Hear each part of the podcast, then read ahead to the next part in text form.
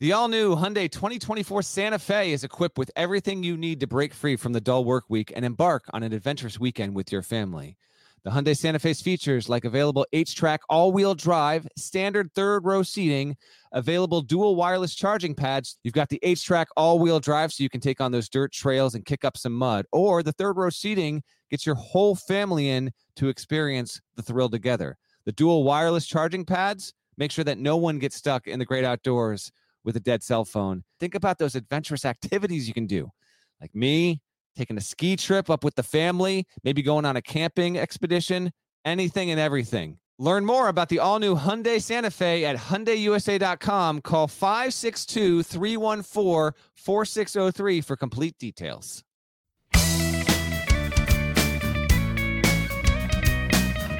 Hey there, it's Gary Parrish. Welcome back to the CBS Sports Eye on College Basketball Podcast, where we sometimes discuss camel fighting and leaky black. Matt Norlander is here with me, and as previously noted, in addition to the normal episodes, we're going to also be doing short episodes on individual prospects in the 2020 NBA Draft. We've already done LaMelo Ball, and Obi Toppin. So if you missed those for whatever reason and you're interested, go find them. They're between 20 and 30 minutes each. Today, we turn our attention to Anthony Edwards, the one and done guard from Georgia. Consensus top five pick, some people's number one pick in the 2020 NBA draft. He's a six foot five guard 225 pounds, super athletic, super explosive, super strong.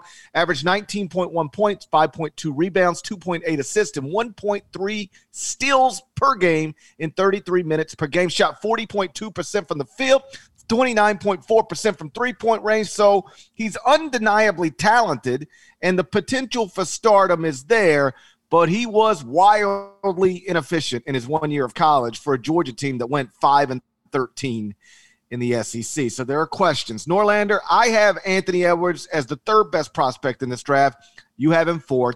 So let's just start with some general thoughts from you on Tom Crean's latest projected lottery pick. Yeah. Um, and on that note, I mean, Edwards played for it. We we barely talked about him last season on the Eye on College Basketball podcast because Georgia was 16 and 16. Um, he went absolutely off against Michigan State and Maui, and that was uh, a game that Georgia lost. But he was bonkers. It was his best game of the season, I think. GP. He had a, he had a few good outings, but against Michigan State, which was the preseason number one team, of course, he had 37 points, six boards, a uh, couple of assists, three blocks, four steals.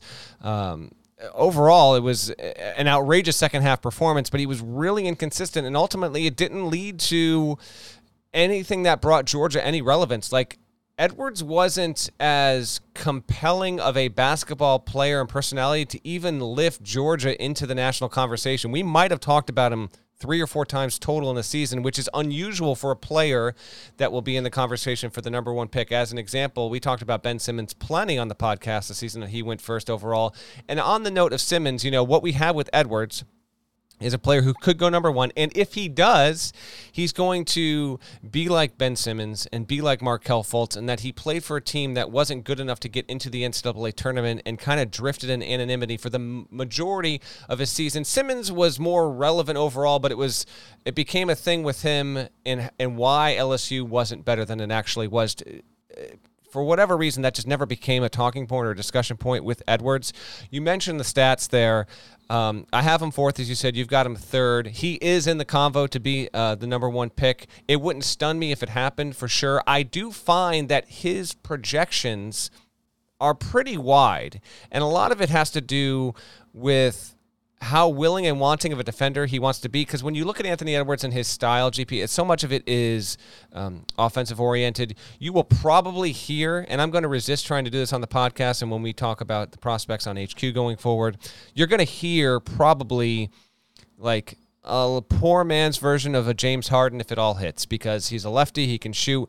And I guess there's the, the potential. If you told me Anthony Edwards Parrish, if you told me five years from now, that Edwards' game adapted to the NBA to the point where he was putting up, you know, 23 or 24 a night, I would believe you, but I I'm not totally sold on him being a for sure hit kind of prospect there. So he's definitely should go in the top 5. I would say definitely should go in the top 4, but uh, man, he just took way too many possessions off defensively and if you take him first, you are banking on GP. I mean, you are banking on him becoming 80% of what James Harden is because defensively there's way too many questions. You're going to try have to build him up there, and you're expecting him to make a big leap in saying, okay, what Anthony Edwards is now and what he can grow to be in 2025, we think that's going to be a perfect fit at the NBA level. I'm just not all the way there. I think he can be a fun player, but plenty of question marks.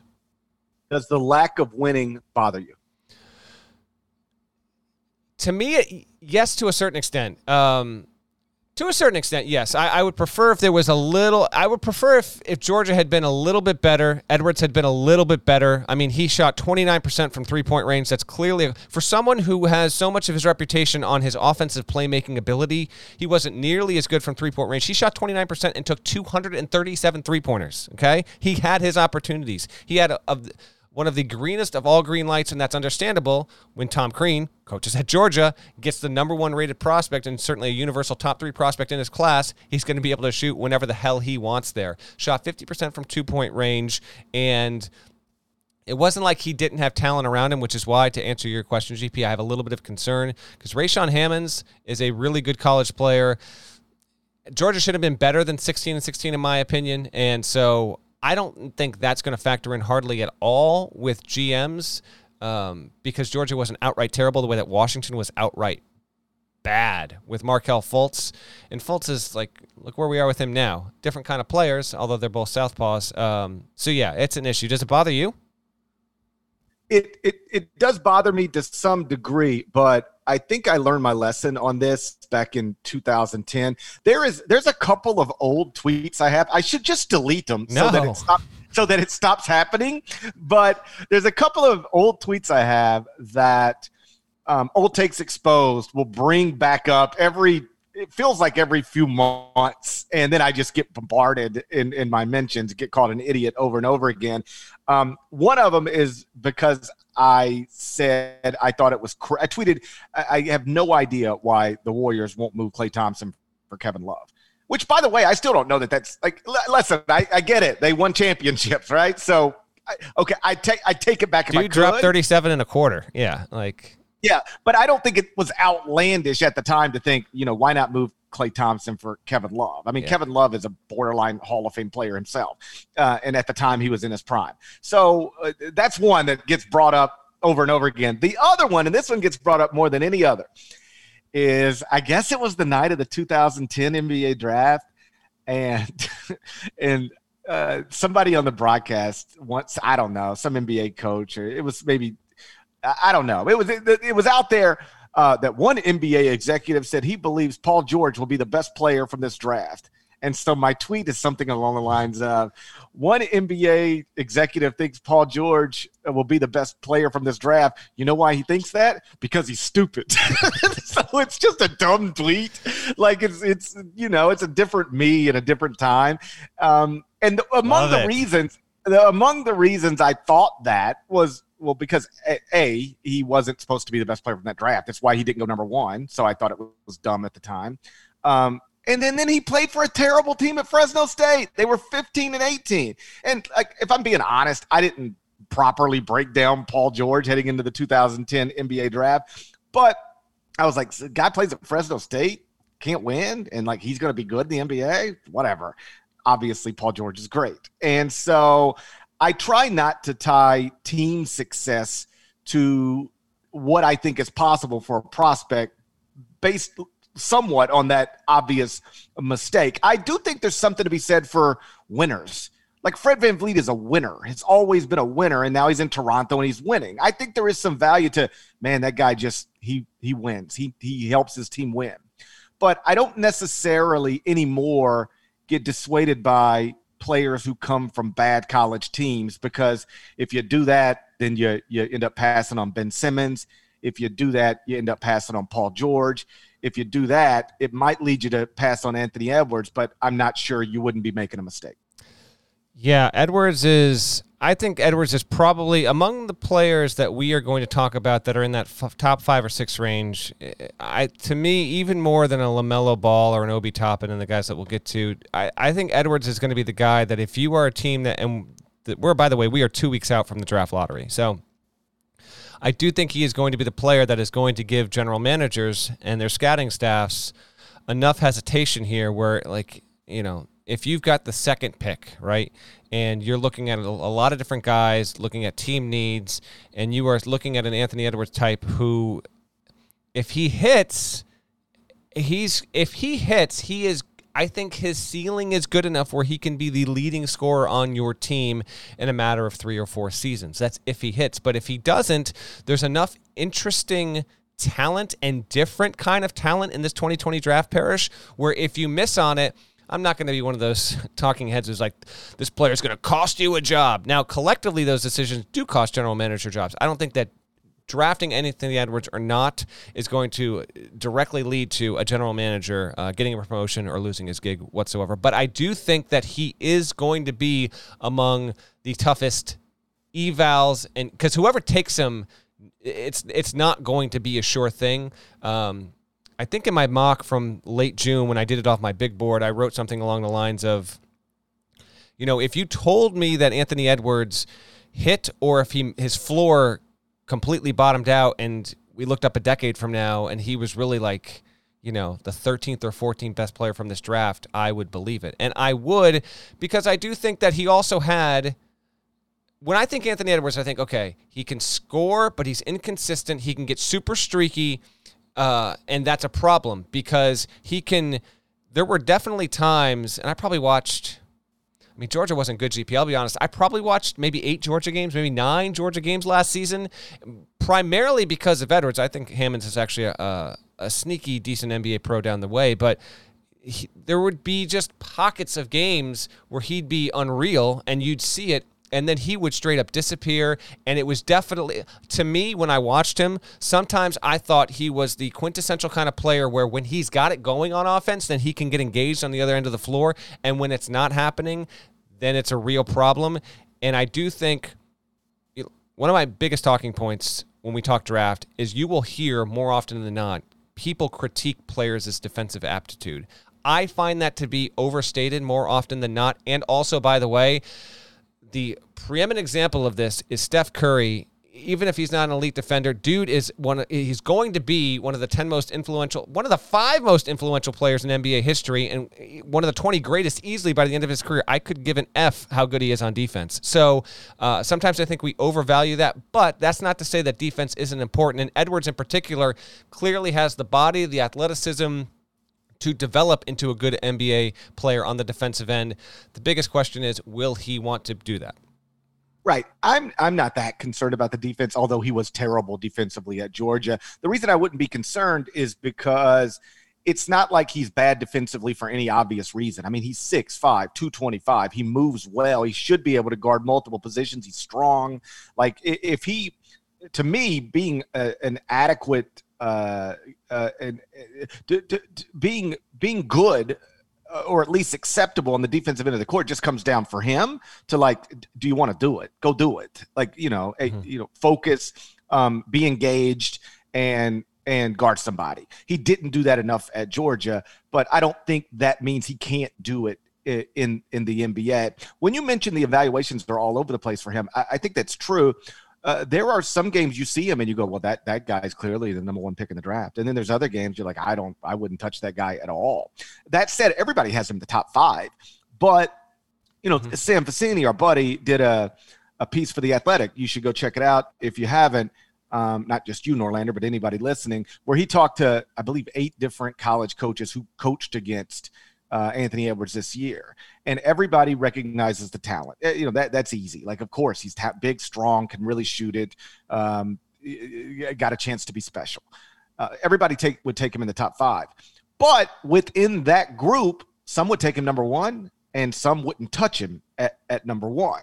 I remember, you know, Georgia played at Memphis this year, and my buddy Chris Vernon, who does the um, Ringers NBA podcast, he was I believe, at that game, and he was like, "If you didn't know anything about anybody on this court, you would never think Anthony Edwards is maybe the number one pick of the draft. Like you, it just you, you would not think that at all. Yeah. He just was out. He was just a guy.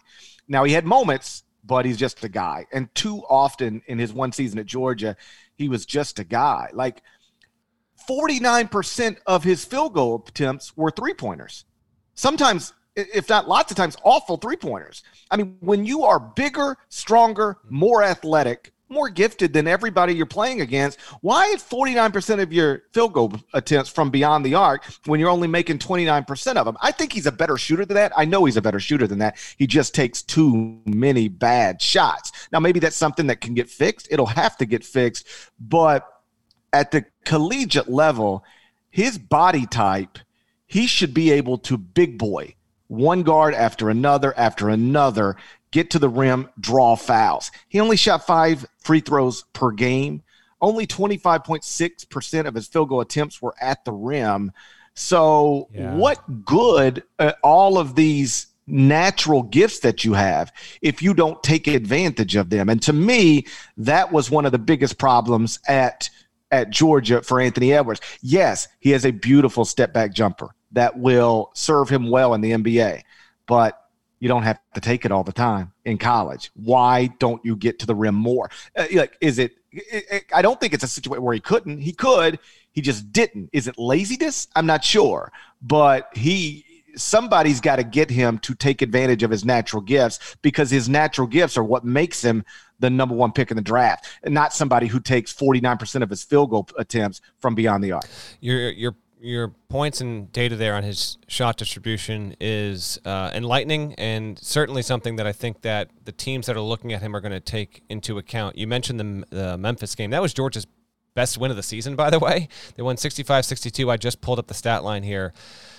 Uh, Edwards, 2 of 12 from two-point range, 2 of 5 from 3. He had 13 points, 4 assists, 4 boards, couple of turnovers so he was he was fine, but he wasn't a standout. One thing that's probably benefiting him uh, is for as much as he had the ball and as high of a usage rate as he had, he was not prone to turn it over a ton, which is which is a relatively good sign. Like he doesn't have the ball on a string or anything like that, but he's got good command of it, and he is. I mean, Edwards really is the definition of a modern day what I would refer to as and what's sometimes referred to as a lead guard, not even a combo guard, but a lead guard. He's not out and out uh, a point guard. No, no two ways about it, but he's not a true two either. Like he needs the ball in his hands and he's going to want to command it. Now that's obviously going to change as soon as he gets into the NBA because he's not good enough and he hasn't proven to be reliable enough of a shooter to validate stepping in and getting, you know, top two, top three touches on a team.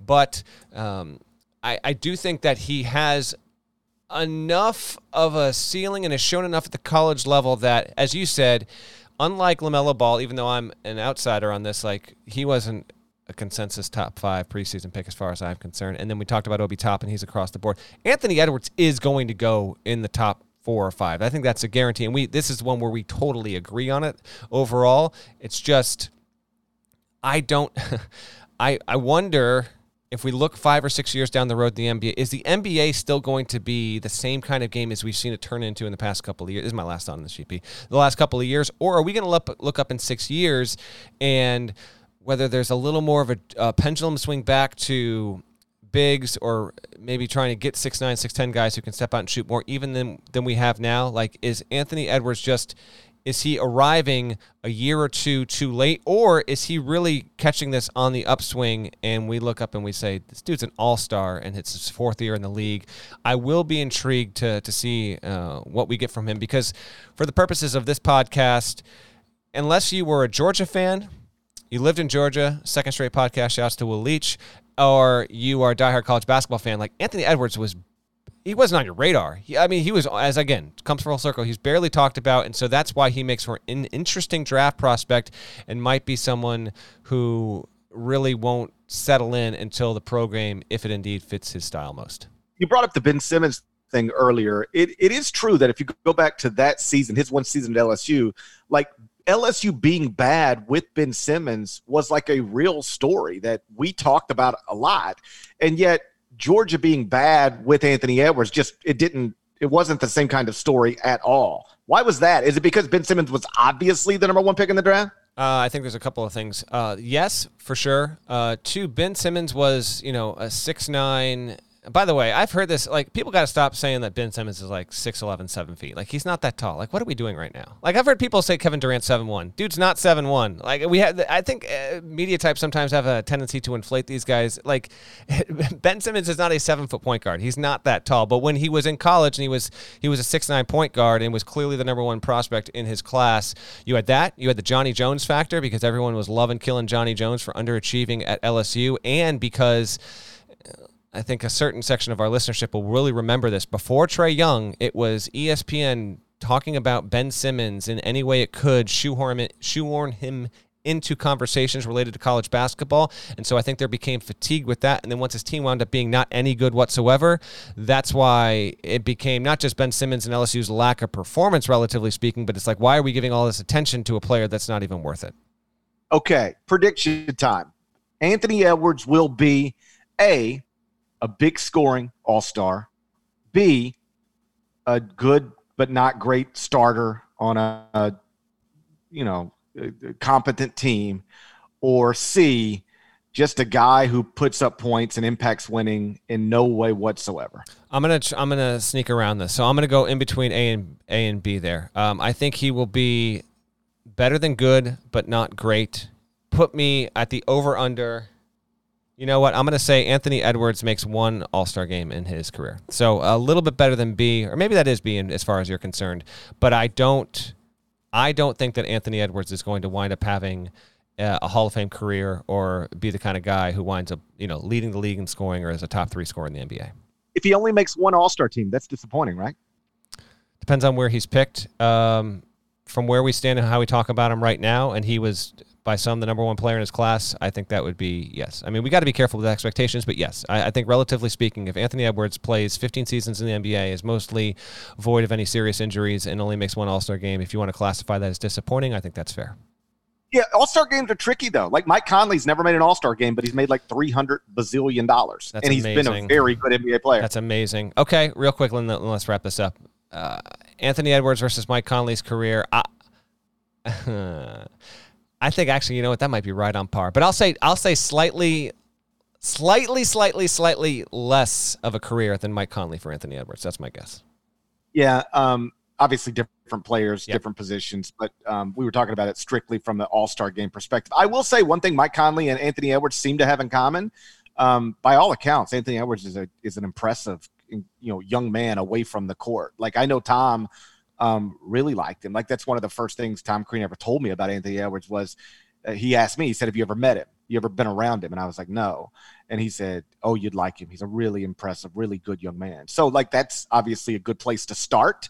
Um, honestly, uh, if you told me he was an all star, you know. Uh, competing for scoring titles, it wouldn't blow my mind if you told me he was just a guy who gets up a lot of shots and gets scores points for a bad NBA team for much of his career, that would not surprise me at all either. He has got to, and that really might be the the what determines what he is. Like shot selection and a desire to do the things he's actually great at. I know he can make a three-point shot.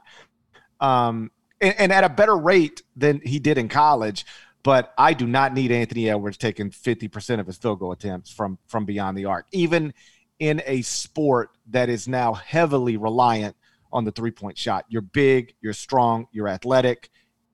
Get to the rim, get fouled, dunk on somebody. That's what I would do if I were him. If I were six foot five, 225 pounds. But you're not. Never I'm will not. be. It's a, it's it's a hell of a thing to realize. You'll never be six foot five, 225 pounds. Nope. Nope. I'm I'm six three. I'm six three one seventy five. What are you What are you at right now, GP? Um, five five, like one one eighty. Five seven oh, and three quarters. All right, it's five, five, five seven, seven five seven. Five seven and three quarters. One eighty five. I got six seven inches on you, and I weigh less than you. Gosh. Well, but you know what? You are you are I wouldn't say you're compact. You, you, you, you, yeah, you, you're, you're dense. You know, like is, body mass. I think this is what they call online bullying. No, no, I'm giving you a compliment. I feel like you're body shaming me. I'm not body shaming you. Parrish has got a he's got a nice set of arms. Although one of them one of them one of them's dead, but yeah.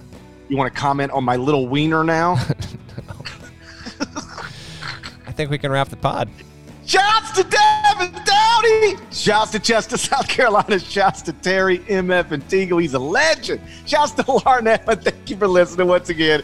In the middle of a pandemic, if you enjoy the podcast, please tell one person about it. If you're not subscribed, please go subscribe anywhere you subscribe to podcasts, including Apple Podcasts. I'd appreciate it. We appreciate you. Please go do those things, and we will talk to you again really, really soon. Until then,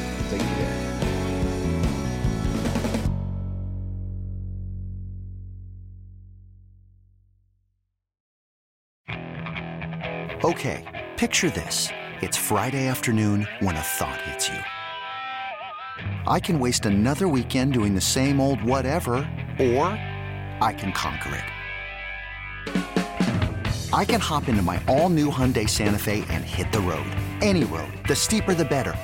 Because my all new Santa Fe is available with H track, all wheel drive, so I can hit the trail without a worry in the world. Heck, with three rows and best in class rear cargo space, I can pack the whole family in with all our gear. We've got available dual wireless charging for our phones, so we'll never lose touch with civilization, and we won't lose touch with the primordial power of Mother Earth. So, which is it? Waste the weekend or do something a little more epic? And conquer it in the all new Hyundai Santa Fe. Visit HyundaiUSA.com or call 562 for more details. Hyundai, there's joy in every journey.